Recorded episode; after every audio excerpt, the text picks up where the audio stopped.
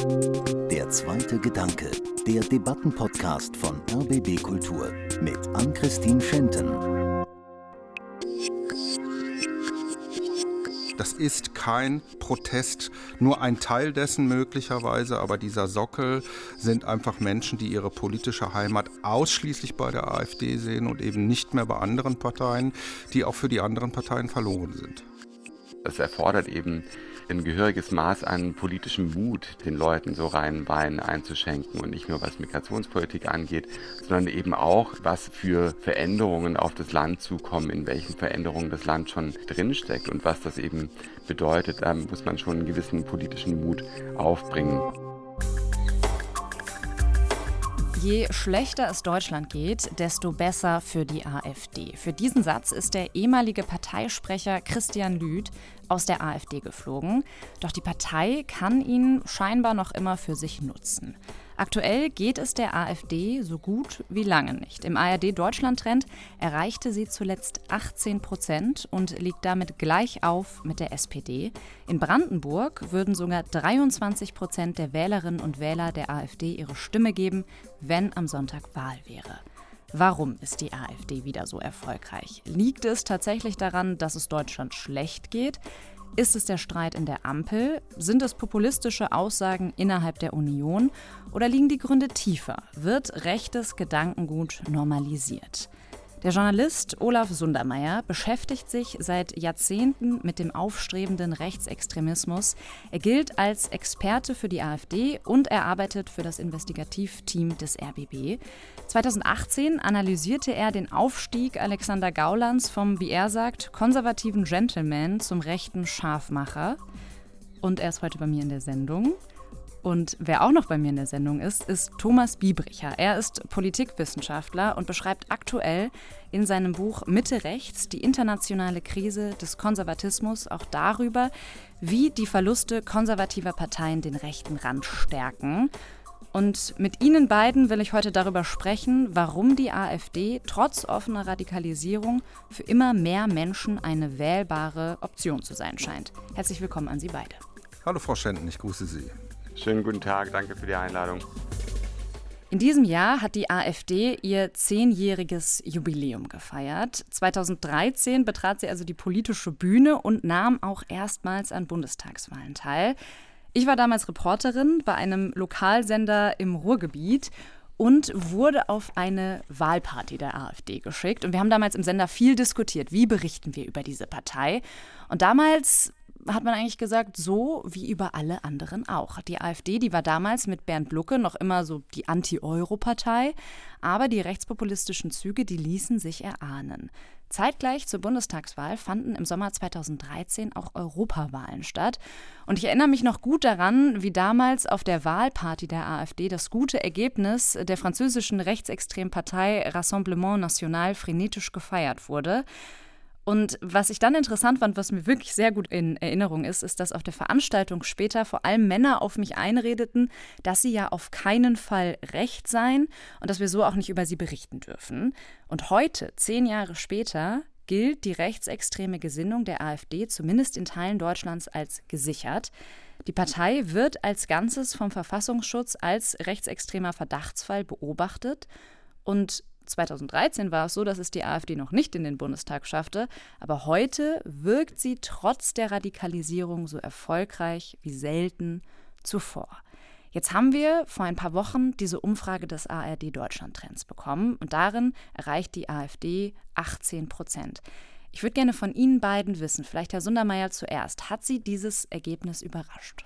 Nein, in keinster Weise. Die AfD ist im Anstieg schon seit Herbst vergangenen Jahres äh, in Zeiten der Krise und des russischen ähm, Angriffskriegs. Sie haben ja gerade Herrn Lüth zitiert, dass Krisen äh, der AfD immer nutzen. Das ist auch in der aktuellen Krise so. Ich halte das momentan für ein Zeichen vorübergehender starker Zustimmung für die AfD, aber sie bewegt sich auf einem breiten Sockel von Stammwählern, unabhängig davon, ob sie jetzt bei 18, 19 oder 15 Prozent in den Umfragen äh, liegt, gibt es einen Großteil der Menschen, die einfach dort ihre politische Heimat gefunden haben, die die AfD auch als Stimme der eigenen Einstellung gefunden haben, die schon immer da sind. Insofern äh, überraschen mich diese vorübergehenden Ausschläge in den Umfragen der AfD nicht, die nicht trotzdem ihrer Radikalität erfolgreich ist, sondern wegen ihrer Radikalität. Das ist ein Fehler, der in der öffentlichen Debatte immer gemacht wird.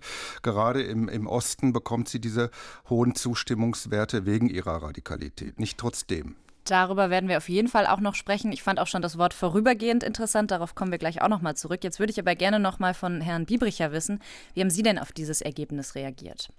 Ja, mich hat das auch nicht sonderlich äh, überrascht, weil insgesamt ja schon die ähm, Krisenkulisse einigermaßen beeindruckend ist. Also und wenn man auch bedenkt, worüber gesprochen wurde im letzten Herbst von Wutwintern etc. und äh, befürchteten Volksaufständen, dann musste man schon damit rechnen, ähm, dass sich das auch widerspiegelt in Umfragen, gerade auch für die AfD. Und ähm, ich würde aber auch denken, dass es ein Stück weit konjunkturell ist, wie auch Herr Sundermeier, also es ist ein Ausschlag nach oben, aber da gibt es natürlich einen gefestigten Sockel. Und was ich ja interessant finde, weil Sie auch vorhin den Rassemblement ähm, National erwähnt haben und Herr Sundermeier das jetzt auch nochmal gesagt hat, dass die AfD wegen ihrer Radikalität gewählt wird, ist es ja interessant, ähm, dass es da eben gerade keine unbedingte Parallele gibt zwischen diesen beiden Parteien, weil der Rassemblement National ja nun seit vielen Jahren eine Strategie verfolgt, sich eigentlich als bürgerliche Partei zu präsentieren, also als pseudobürgerliche Partei.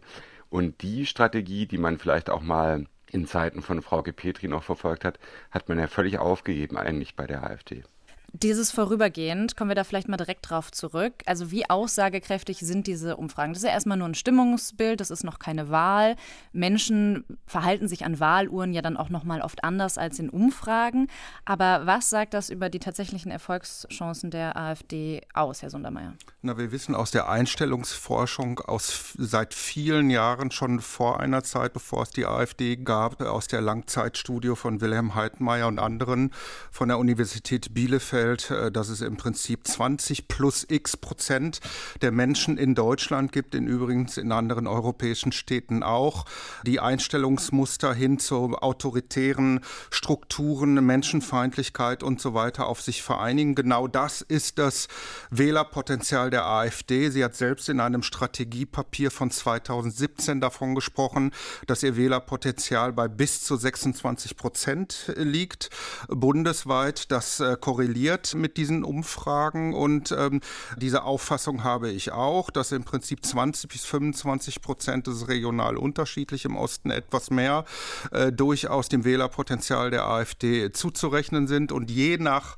konjunktureller Themenlage, je nach Krisenlage, je nach politischer Verfasstheit auch von Bundes- und Landesregierung kann sie das abrufen und wird sie das auch abrufen können bei Landtagswahlen, die in diesem Jahr nur noch in Bayern und in Hessen stattfinden. Und dann wird man sehen, wie die Konjunktur äh, dort liegt. Hm, aber auch in Bayern liegt die AfD gerade bei 12 Prozent. Herr Biebricher, wie schätzen Sie das denn ein? Also könnte die AfD diese Umfragewerte auch bei anstehenden Wahlen erreichen?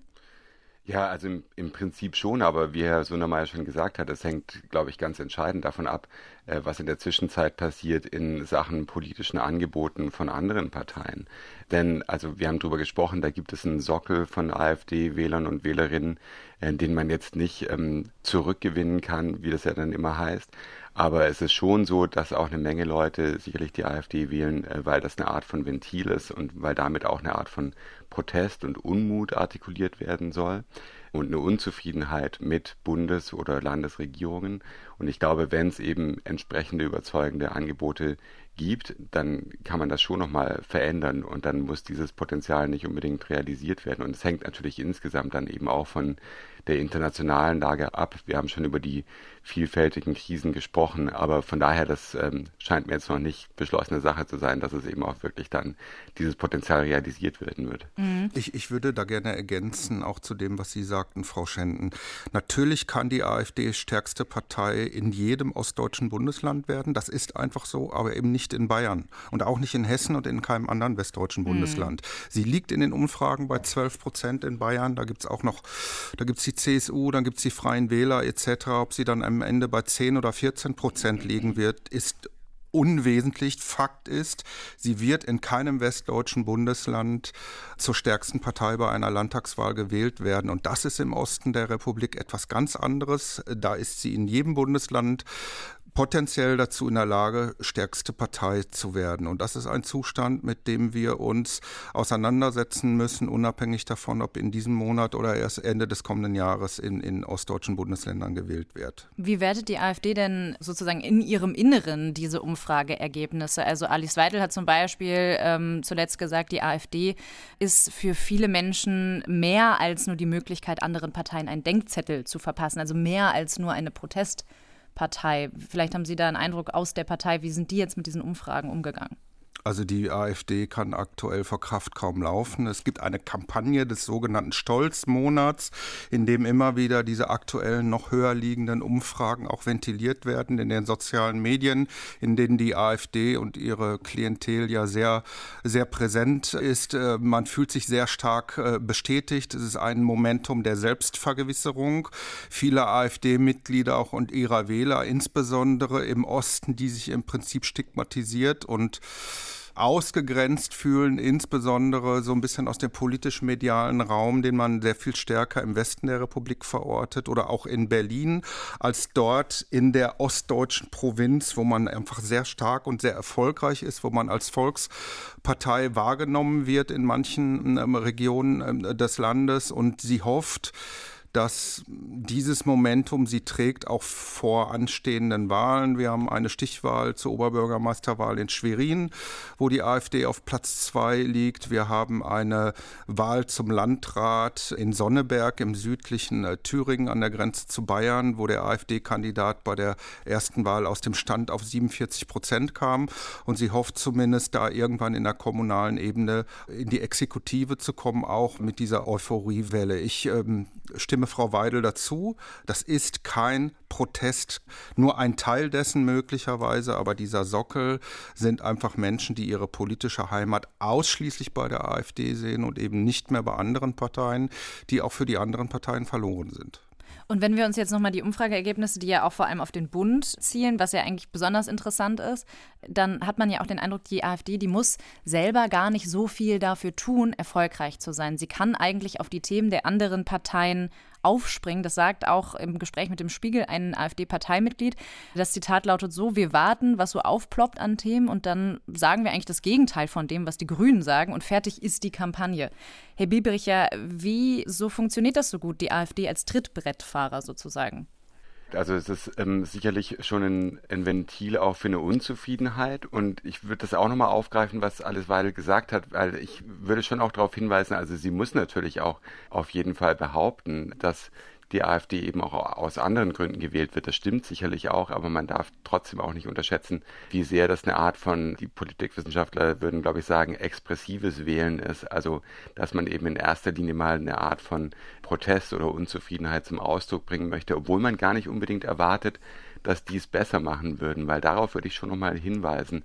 Also wenn man sich fragt, warum wählen denn die Leute dann AfD, wenn es nicht Protest ist, ich weiß nicht genau, was es dann ist, weil gerade kürzlich, ich glaube Anfang des Monats, ähm, ist eine Forsa-Umfrage rausgekommen zu den Problemlösungskompetenzen der Parteien. Und die liegen also insgesamt also erschreckend, wirklich katastrophal tief. Und die CDU kommt noch am besten weg mit 13 Prozent.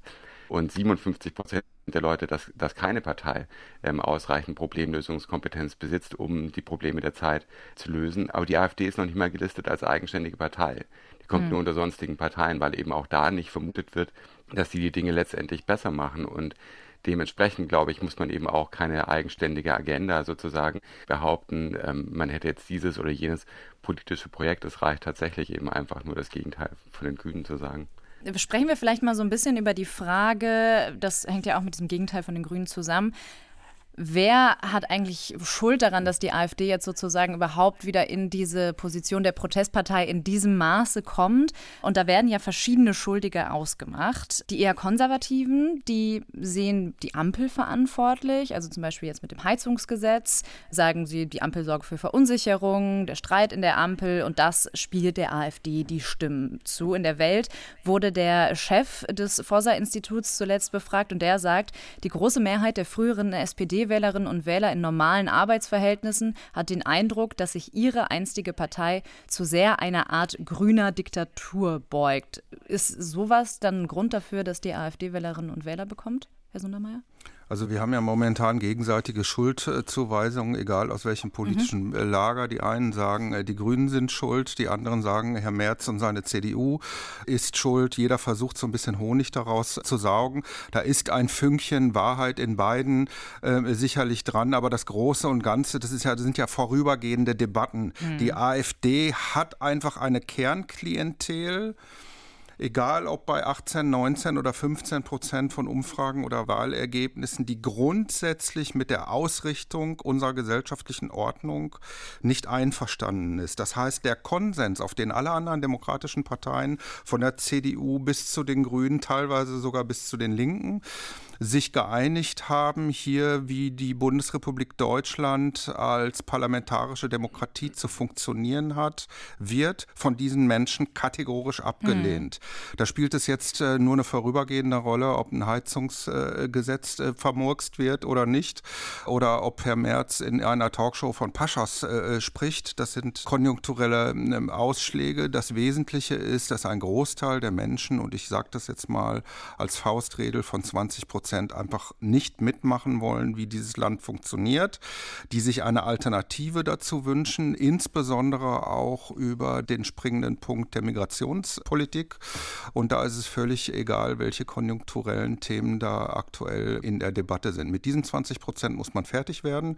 Und es kommt nicht so sehr auf die Radikalen an, sondern es kommt auf die große Mehrheit der Demokraten an, wie die sich verhalten. Und die sind eben immer noch zwischen 70 und 80 Prozent im Ganzen.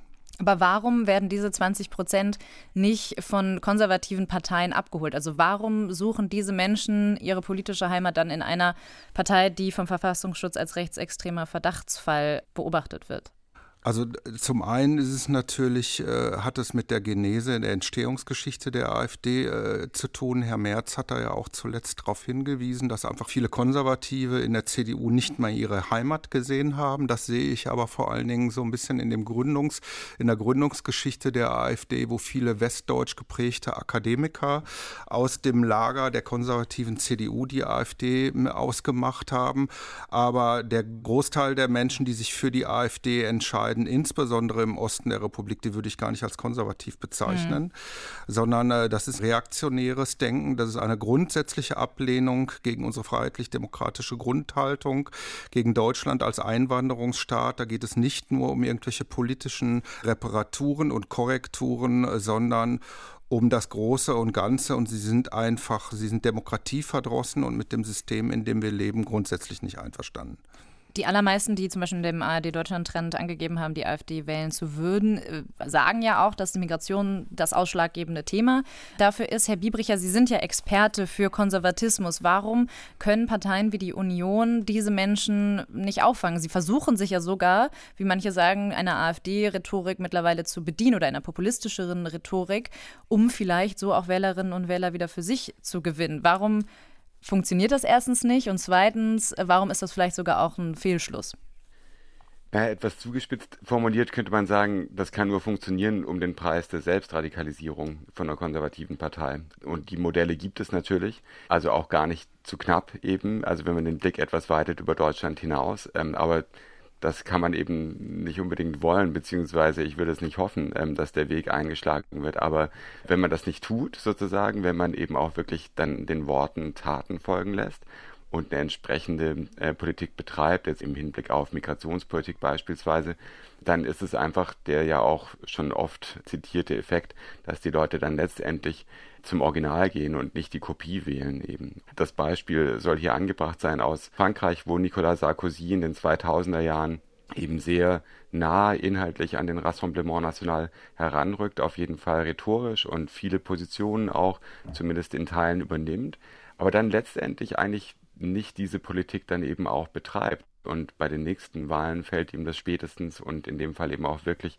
auf die Füße, weil die Leute sagen, naja, also ihr redet nur so wie die anderen Parteien, aber ihr macht es nicht. Und im Zweifelsfall versucht ihr nur die anderen von der Macht fernzuhalten, die es nämlich wirklich umsetzen wollen würden. Und deswegen scheint mir das also eine sagen wir mal, eher fatale Strategie zu sein. Wir kennen auf jeden Fall wirklich wenige Beispiele, wo es gelingt, dass konservative Parteien ohne sich selbst eben massiv dem rechten Rand anzunähern, es schaffen, tatsächlich mit der Strategie Erfolg zu haben. Hm, aber mit welcher Strategie müssten Sie denn dann eigentlich die Wählerinnen und Wähler wieder an sich binden?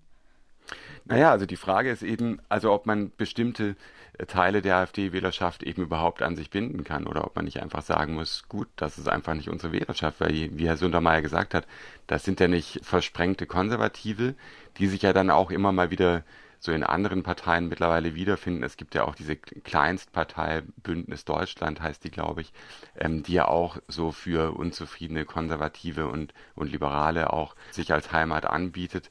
Ich weiß nicht, ob die wirklich tragfähig ist, aber wie gesagt, ich glaube in der AfD da sucht man ja wirklich lange nach diesen ehemals versprengten Konservativen und ähm, man muss, glaube ich, einfach das Projekt aufgeben und sich ja. auch von dieser Vorstellung trennen, dass das eben altes konservatives Terrain ist, das man irgendwie so zurückgewinnen müsste, sondern die muss man einfach rechts liegen lassen, eben im wahrsten Sinne des Wortes. Das heißt, es neigen am Ende dann doch mehr Menschen zu Rechtspopulismus, Rechtsextremismus, als wir vielleicht manchmal auch wahrhaben wollen, Herr Sundermeier. Ja, das müssen wir uns endlich mal eingestehen. Deutschland hat ja eine Sonderrolle.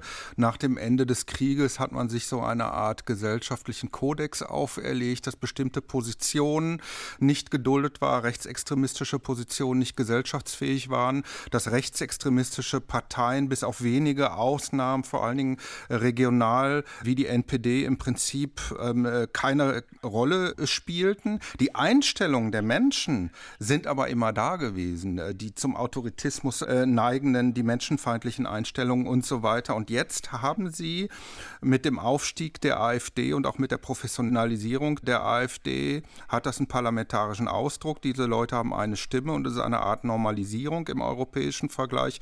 In Ländern um uns herum gibt es vergleichbare oder ähnliche Parteien, rechtspopulistische, rechtsextremistische demokratische Parteien mit Wahlergebnissen um, um die 20 Prozent. Damit muss eine reife demokratische Gesellschaft umgehen. Und ich halte das für einen Fehler, wenn demokratische Parteien, egal ob das die CDU sind oder andere, im Prinzip sich von der AfD treiben lassen, deren Positionen übernehmen. Der Bundeskanzler Olaf Scholz, glaube ich, hat das richtig festgestellt. Politik, insbesondere Regierungspolitik, muss Lösungen für die drängenden Probleme, die die Menschen als ihre Probleme mhm. wahrnehmen, anbieten und kann nicht irgendwelchen Populisten hinterher hinterherlaufen. Die finden immer ihre Klientel, immer ihre äh, Stimmen und da müssen die übrigen Parteien einfach mit umgehen. Und vor allen Dingen wir als Gesamtgesellschaft auch. Diese Daueraufregung über die AfD nutzt am Ende nur ihr selbst. Ja, Herr Biebricher, also wie gehen wir denn damit um? Also ich kann sagen, wie man damit nicht umgeht. Also und ich glaube, die Antwort, wie man damit umgeht, hat ähm, ähm, Olaf Scholz oder Herr Sundermeier gerade gegeben. Also es geht einfach um Problemlösungen, ja, und es geht um nicht zuletzt handwerklich gut gemachte Politik. Und ein Grund, warum jetzt gerade die Empörung hochschlägt, ist ja, dass man den Eindruck hat, dass äh, gerade im Kontext der Energiewende und dem Heizungsgesetz das nicht alles immer handwerklich so ganz großartig äh, gelungen ist. Und darum geht es, glaube ich, letztendlich schon immer noch um wirklich diese handwerklich gut gemachte ähm, Politik, die tatsächliche Probleme löst. Mhm. Und ich glaube, dass auch durchaus von der Wählerschaft honoriert wird. Ich glaube, also um jetzt nochmal sozusagen die Verantwortungsfrage aufzunehmen, wer trägt denn damit zu bei? Ich würde schon sagen, da trifft natürlich viele Parteien ähm, die Schuld oder die Verantwortung, aber also was ich für problematisch halte, ist eben das, was ich gerade bei der Union wahrnehme, dass nämlich auf der einen Seite eben gesagt wird, also mit den Leuten ähm, haben wir nichts zu tun und eben ganz klar festgestellt wird, es gibt keine Kooperation mit der AfD, in welcher Form auch immer. Da muss man zunächst sowieso mal sehen, naja, also was genau ist denn dann davon erfasst und was auch nicht. Kann man zusammen Anträgen zustimmen und so weiter. Aber das ist ja das eine, was man sagt. Aber auf der anderen Seite dann doch immer wieder Anleihen, zumindest bei der Rhetorik, zu nehmen der AfD. Also diese Doppelstrategie sozusagen, die scheint mir sehr gefährlich zu sein, weil ja der Eindruck entsteht, naja, eigentlich setzt die AfD ja doch die richtigen Themen oder findet die richtigen Tonlagen, weil ansonsten würdet ihr es ja nicht übernehmen. Aber gleichzeitig wollt ihr mit denen nicht zusammenarbeiten und kooperieren. Liegt es wirklich denn nur daran, dass ihr die einfach dann systematisch von der Macht fernhalten wollt, weil es wirklich, wie die AfD ja immer in ihren Narrativen erzählt, so ein Kartell der Altparteien gibt, die eben die Macht unter sich aufteilen wollen und die AfD draußen halten wollen. Das wäre ein fataler Eindruck, der dadurch mhm. entsteht. Und auch das ist eben ein vertrautes Muster aus anderen europäischen Ländern, wo genau dieser Doppelklang eben dann letztendlich so etablierte, auch konservative Parteien insbesondere in Schwierigkeiten gebracht hat. Auch Frankreich ist da wieder ein gutes Beispiel. Wie gesagt, Nicolas Sarkozy, der auch eben ganz klar sagt, keine Zusammenarbeit mit dem Rassemblement National in den 2000er Jahren, aber gleichzeitig eben alle möglichen Positionen quasi übernimmt. Ja, das ist ja auch mal die Frage, inwiefern wird auch diese Zusammenarbeit mit der AfD zumindest vielleicht auf kommunaler Ebene in Ostdeutschland auch aufweichen? Also inwiefern wird das auch normaler, dass dann zum Beispiel die CDU auf kommunaler Ebene auch mit der AfD zusammenarbeitet. Was ich mich jetzt gerade noch gefragt habe, ist, wenn wir darüber reden, wir müssen Politik besser kommunizieren, wir müssen solche Dinge wie das Heizungsgesetz, da dürfen nicht diese Fehler passieren, wie sie jetzt in der Vergangenheit passiert sind, dass man irgendwie das Gefühl hat, da, da kommt ein riesiger Druck auf die Menschen zu. Sind das wirklich die Lösungen, wie wir diesen rechten Rand wieder zurückgewinnen können? Also auf mich wirkt das gerade so, als, als würde das gar nicht möglich sein. Herr Sundermeier. Also grundsätzlich sollte sich Regierungspolitik nicht diesem Leitgedanken verordnen, Politik zu machen, um Menschen vom rechten Rand äh, abzuholen. Das kann nicht das Leitmotiv für Politik äh, sein, sondern es geht um, um lösungsorientierten Ansatz. Wichtig ist vor allen Dingen, dass Politik sich ehrlich macht. Ich höre oft aus der Politik, aber auch zu Medien, wenn wir das thematisieren, wenn wir das machen, würde das nur der AfD nutzen. Das ist für mich ein ganz fataler Fehler, wenn ich Sachen habe, wie zum Beispiel die Silvesterkrawallen in Berlin Berlin oder vor Jahren die Ausschreitungen zu Silvester auf der Kölner Domplatte. Das war so ein springender Punkt, wo Politik sich nicht, einfach nicht ehrlich gemacht hat, zu sagen, ja, wir haben hier natürlich eine, eine Zuwanderung, die auch Kriminalität, die Gewaltkriminalität mit sich bringt. Da gehen wir offen mit um im Diskurs, benennen das mhm. als Politik, suchen Lösungen dafür, äh, machen den Leuten ganz klar auch deutlich, dass wir bestimmte Probleme in diesem Land haben, die wir nicht verschweigen können. Dann ist es etwas, was dem Populismus und dem Extremismus sehr viel stärker entgegenarbeiten würde, als sich immer die Frage zu stellen, was dürfen wir jetzt nicht machen, mhm. um möglicherweise der AfD ähm, Auftrieb zu geben. Das halte ich für einen ganz entscheidenden Denkfehler, der schon kleiner geworden ist, vor allen Dingen bei den in äh, regierungsverantwortlich befindenden Politikern. Frau Merkel hat da schon mit angefangen. Bei Bundeskanzler Olaf Scholz beobachte ich das auch, aber insbesondere auf Landesebene, immer dann, wenn Land Landtagswahlen ähm, stattfinden. Wir sehen das jetzt gerade bei Markus Söder in, in Bayern, ist im Prinzip die Versuchung groß, die Argumentation der Populisten ähm, äh, zu übernehmen, um sie wieder an die eigene Partei zu binden. Und es ist eine Binse, dass genau das nicht funktioniert. Hm, Herr Biebricher, sehen Sie das ähnlich, dass dieses vielleicht ja, ungeschickte Durchnavigieren und Versuchen nicht der AfD zu nahe zu treten in irgendwelchen Aussagen oder Leuten sie eher zuzuspielen, dass das ein Problem ist und dass da mehr Transparenz gefordert ist? Ja, also dem kann ich schon grundsätzlich zustimmen. Also man soll ja nicht irgendwelche Themen totschweigen, auf keinen Fall. Auch das ist ja ein fataler Eindruck, der dann möglicherweise entsteht. Es ist nur die Frage eben, ob man eine Tonlage findet, mit der man sich eben noch erkennbar unterscheidet von der Art und Weise, wie solche Dinge dann aufgegriffen werden von der AfD. Und wenn man jetzt an äh, die Silvesternacht hier in Berlin denkt, würde ich sagen, hat die CDU eigentlich ganz gut vorgemacht, wie das nicht funktioniert, indem man eben erstmal die Nachnamen der Beschuldigten oder Verhafteten, ich weiß gar nicht genau, ähm, abfragt. Sie hat damit die Wahl gewonnen. Ja, genau, das stimmt. Also ich hoffe mal, dass es nicht nur allein deswegen war, aber das würde ich auf jeden Fall für die falsche Tonlage äh, letztendlich halten, weil man kann es ja auch anders thematisieren, glaube ich. Und man kann natürlich auch immer sagen, dass sich ja, Politik ehrlich machen muss und so, aber das ist natürlich äh, manchmal auch nie, so ein ganz kleines bisschen Wohlfallen natürlich, weil ähm, so die ein oder andere Lebenslüge will auch, glaube ich, die Bevölkerung sich erhalten. Ich glaube, das darf man nicht unterschätzen. Es erfordert eben ein gehöriges Maß an politischem Mut, den ich mir auch wünschen würde, ähm, den Leuten so rein Wein einzuschenken und nicht nur was Migrationspolitik angeht, sondern eben auch, was für Veränderungen auf das Land zukommen, in welchen Veränderungen das Land schon drinsteckt und was das eben bedeutet. Das würde ich mir auch wünschen, aber wie gesagt, das ist auch nicht so ganz ohne eben. Ne? Da muss man schon einen gewissen politischen Mut aufbringen, finde ich. Aber insgesamt, also würde ich natürlich Herrn Sundermeier zustimmen. Es ist fatal, wie dann eben auch gerade jetzt das Bayern-Beispiel liegt ja auf der Hand, dann in dem Moment, wo auf Wahlkampf geschaltet wird, eben man sich gnadenlos in diese Kulturkämpfe reinbegibt eben und mitten im Terrain der AfD eben rum zu navigieren versucht und das mehr oder weniger ähm, erfolgreich macht. Und gerade in Bayern ist es natürlich auch wirklich interessant, weil genau das gleiche ja schon mal 2018 probiert wurde und dann so auf der Zielgeraden gerade nochmal umgeschwenkt wurde, weil man festgestellt hat, dass es nicht so richtig gut funktioniert. Es ist ja zu beobachten, dass der Mut, von dem Herr Biebricher spricht, äh, die äh, handelnden Politiker immer vor aufziehenden Landtagswahlen vermissen lassen. Das ist ein wiederkehrendes Muster. Ich finde dieses Beispiel mit der Berliner CDU und der Abfrage der Vornamen im Berliner Abgeordnetenhaus äh, sehr gut. Das konnte die CDU nur machen mit diesem Anflug von Rassismus. Diese Kampagne, die ja im Übrigen in der Vergangenheit schon in anderen Bundesländern erfolgreich war. Wir erinnern uns an Roland Koch in Hessen, wo kann man hier gegen Ausländer unterschreiben. Ein wiederkehrendes Muster. Das greift aber nur dann, das funktioniert nur dann, wenn die regierende Politik, und das war Rot-Rot-Grün hier in, in Berlin nach Silvester, ein politisches Vakuum hinterlässt, indem sie im Prinzip den Leuten nicht das Problem erklärt, indem sie sich nicht zu einer Problemlösung bekennt. Und da sehe ich ganz deutlich, diesen Verlust von Mut der Handelnden in der Regierungspolitik auf Landesebene als wiederkehrendes Muster und sehe jetzt schon auch Frühzeichen davon vor den Landtagswahlen im Osten der Republik, wenn wir beispielsweise auf die Diskussion um den öffentlich-rechtlichen Rundfunk schauen.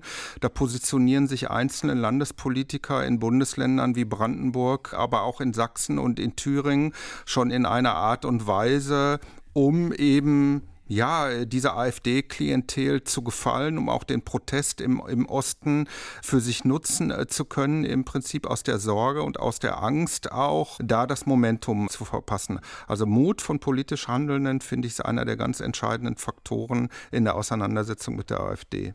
Schauen wir vielleicht mal auf diese anstehenden Wahlen im Osten. Also im nächsten Jahr wird ja in Thüringen gewählt, in Sachsen und auch in Brandenburg. Und in Brandenburg steht die ähm, AfD aktuell bei 23 Prozent. In Sachsen liegt sie, da gibt es verschiedene Umfragen, meistens so auf Platz zwei hinter der CDU. Und in Thüringen ist sie auch aktuell die stärkste Kraft.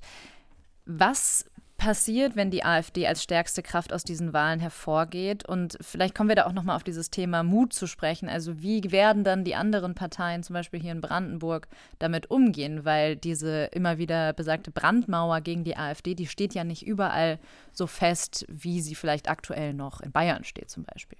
Hm. Herr Sundermeier. Hm, ich glaube, das ist von Bundesland zu Bundesland unterschiedlich zu bewerten. In Thüringen ähm, halte ich das für sehr wahrscheinlich, dass die AfD dort stärkste Partei werden kann. In Sachsen und in Brandenburg äh, hat sie zwar Chancen, aber die sind nicht so groß ähm, wie in, in Thüringen, wo die anderen Parteien einfach sehr viel schwächer sind. Wenn wir auf Brandenburg schauen, da äh, gibt es die geringste Sorge, dass andere Parteien einknicken können, weil hier der Zusammenschluss und auch das gemeinsame Verständnis der übrigen demokratischen Parteien Parteien am stärksten ausgeprägt ist und auch weil in Brandenburg die Brandmauer der CDU nach meiner Beobachtung am stabilsten äh, ist im Vergleich jetzt zu den südlichen Ostländern, Thüringen, Sachsen, aber eben auch Sachsen-Anhalt, wo im kommenden Jahr keine Landtagswahlen äh, stattfinden werden. Es gibt sehr mhm. viele CDU-Politiker auf kommunaler, aber auch auf Landesebene bei diesen übrigen Bundesländern, die immer wieder eine Kooperation mit der AfD, der dem Wesen nach ihnen sehr viel näher ist als diese Brandmauer, das suggerieren könnte oder als die von der Bundes-CDU, muss man so sagen, aufoktroyierte Brandmauer das mhm. vermuten lässt. Und da, glaube ich, findet eine Erosion auf der kommunalen und regionalen Ebene wird auf Sicht stattfinden, vor allen Dingen in Thüringen, in Sachsen, auch in Sachsen-Anhalt kann ich mir das vorstellen. Für Brandenburg halte ich das für ein ausgeschlossenes Szenario auf Sicht, aber ganz langfristig mhm. steuert die AfD eine Kooperation mit der CDU an. Das ist erklärtes Ziel. Alexander Gauland hat das schon sehr früh immer erklärt, zu sagen, wir können keine eigene Mehrheit, keine eigene äh, Regierung bilden. Das kann nur in Kooperation mit der CDU gelingen und das wird irgendwann der Fall sein, wenn die Normalisierung so weit fortgeschritten ist, dass es eben keine Hemmungen mehr gibt äh, für CDU-Politiker in einzelnen Bundesländern, in einzelnen ostdeutschen Bundesländern eine Kooperation mit der AfD zu suchen und zu finden. Herr Biebricher, wie schauen Sie denn auf diese kommenden Wahlen und auch auf diese vermeintliche Brandmauer? Also wie stark schätzen Sie die ein? Ich will nur darauf hinweisen, dass es ja dann wirklich ein, auch insofern ein interessantes Szenario wird, wenn eben in, gerade in Thüringen, das würde ich auch so sehen, ähm, dass es da am prekärsten ist und dass man da dieser Brandmauer am wenigsten trauen kann, sozusagen, dass sie, dass sie hält. Ich frage mich eben, was das dann letztendlich auch für Auswirkungen auf die Bundespartei hat, beziehungsweise auch auf den Vorsitzenden, der ja immer wieder darauf hinweist und das ja auch ein Stück weit machen muss, weil es ja auch innerhalb der CDU einige Kräfte gibt, denen es sehr wichtig ist, dass es diese Brandmauer gibt, gerade in der West-CDU eben.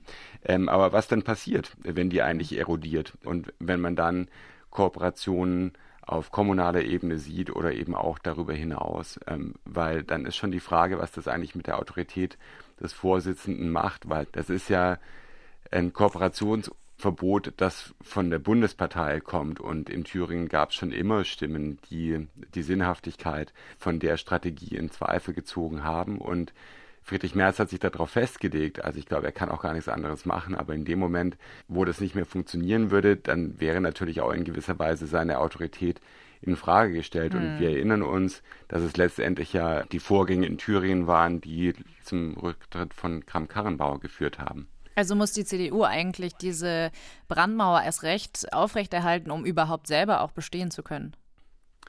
Naja, also es wäre schon, glaube ich, sehr, sehr, sehr prekär für die CDU, wenn das wegfallen würde. Denn man kann ja nicht einfach nur sagen, na gut, das entscheiden dann die Landesverbände. Also es gibt einen Beschluss der Bundespartei, an die natürlich auch grundsätzlich die Landesverbände gebunden sind. Ansonsten macht es ja auch keinen Sinn. Mhm. Und wenn man sich eben auch überlegt, dass es auch strategisch im Bund für eine Machtoption, glaube ich, schon ganz wichtig wäre, dass man so grundsätzlich bündnisfähig ist mit den Grünen beispielsweise, weil es ja nicht so ganz unwahrscheinlich ist, dass die ähm, auch in eine Regierungskoalition äh, reinkommen würden, wenn die CDU regieren sollte.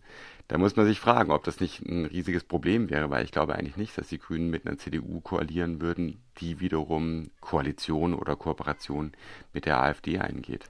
Ja, es gab ja auch zum Beispiel schon Stimmen aus der CDU, die gesagt haben, naja, vielleicht müssen wir jetzt auch uns nach links öffnen, wenn wir die AfD irgendwie begrenzen wollen. Was halten Sie denn für solchen Vorschlägen, Herr Sundermeier?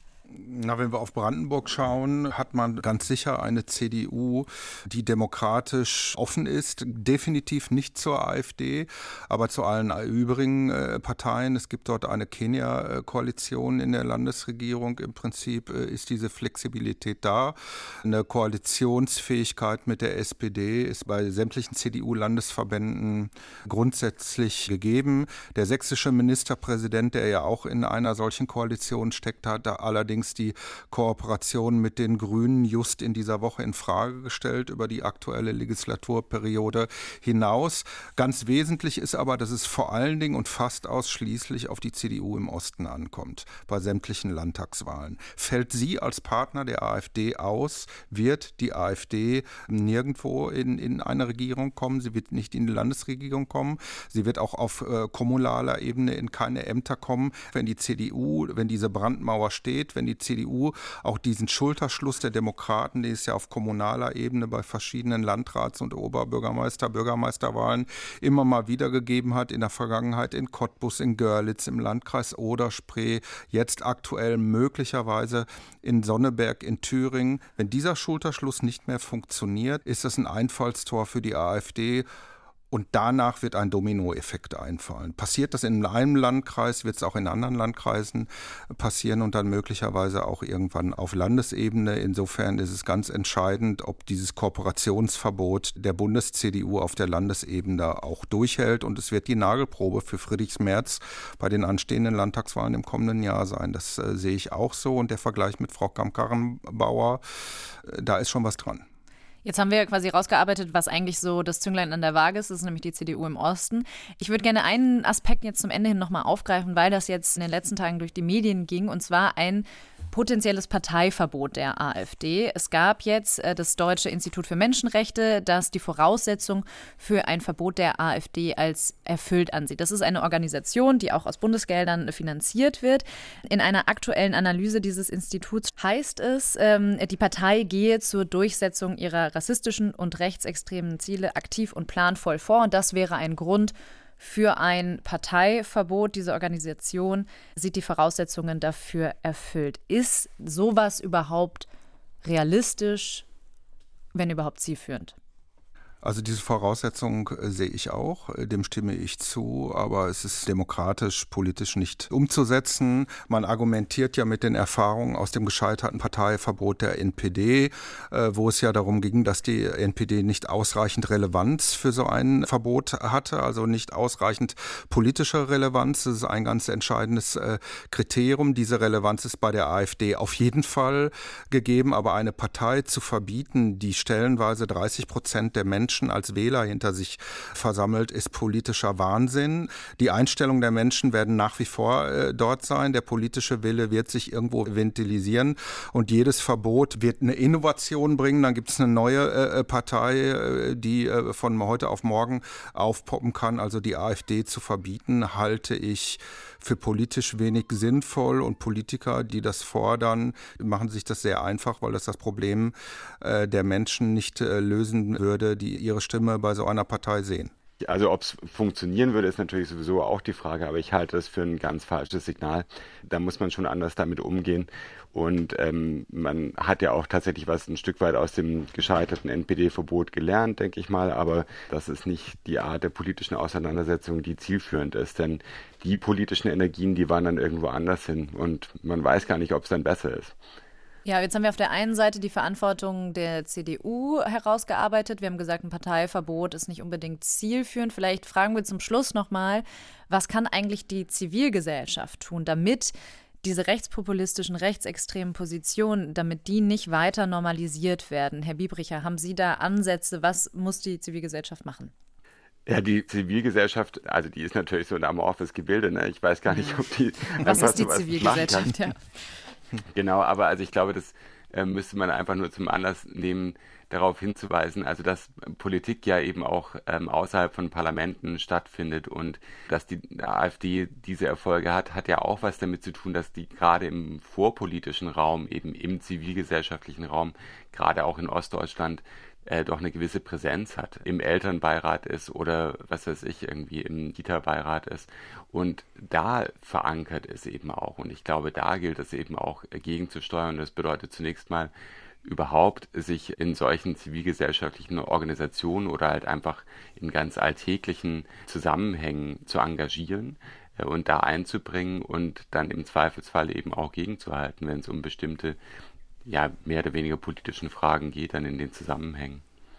Herr Sundermeier, wie schauen Sie auf die Zivilgesellschaft oder auf, auf die kleinen Organisationen? Wie muss, wie muss da mit Einfluss der AfD gearbeitet werden? Ich schaue auf uns alle und es geht immer darum, im Privatleben dann einzuschreiten, wenn demokratische Spielregeln verletzt werden. Unabhängig davon, ob jetzt jemand AfD wählt oder nicht. Das finde ich jetzt erstmal äh, relativ unerheblich. Das sehe ich im eigenen Umfeld, in meinem Umfeld, in der Familie. Da gibt es auch Leute, die die AfD wählen. Mit denen äh, setzt man sich auseinander. Und zwar immer dann, wenn Menschenfeindlichkeit offen zutage tritt, Rassismus, Fremdenfeindlichkeit, die ganze Palette, dann muss je, ist jeder von uns aufgefordert, einzuschreiten und eine Grenze zu ziehen. Und da dagegen zu halten. Äh, dieser Zustand, in dem wir leben, ist natürlich sehr viel anstrengender geworden. Demokratiesarbeit ist anstrengend. Das im Privatleben auszuhalten, auszutragen, ist, glaube ich, eine ganz wesentliche Aufgabe von uns allen, unabhängig davon, welche Partei am Ende davon profitiert, dass Menschenfeindlichkeit auch an der Wahlurne ihren Ausdruck findet. Also bei Menschenfeindlichkeit einzuschreiten und dann einzuschreiten, wenn demokratische Spielregeln verletzt werden, unabhängig davon, ob sie von einem AfD-Wähler verletzt werden oder von anderen Menschen. Das erleben wir ja zu Genüge. Ich danke Ihnen beiden für das Gespräch, Herr Sundermeier, Herr Biebricher. Vielen Dank, dass Sie dabei waren. Sehr gerne. Danke Ihnen. Umfragen sind erstmal nur Momentaufnahmen, aber mit Blick auf kommende Wahlen ist mir ein Satz von Olaf Sundermeier im Kopf geblieben.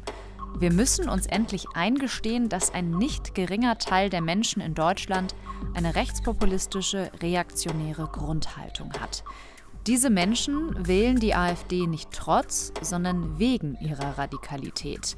Mein Eindruck ist, wir haben das in den vergangenen Jahren teilweise vergessen, ignoriert oder nicht wahrhaben wollen. 2024 wird das auf die Probe gestellt. Dann wird im Osten gewählt und dann wird sich zeigen, wie stark die Brandmauer gegen rechts ist. Und ob die Ampel und die Union es schaffen, ihre Politik so zu kommunizieren, dass die Menschen die AfD eben nicht für eine wählbare Alternative halten. Das war der zweite Gedanke. Ich bin Ann-Christine Schenten und ich danke Ihnen fürs Zuhören und Weiterdenken.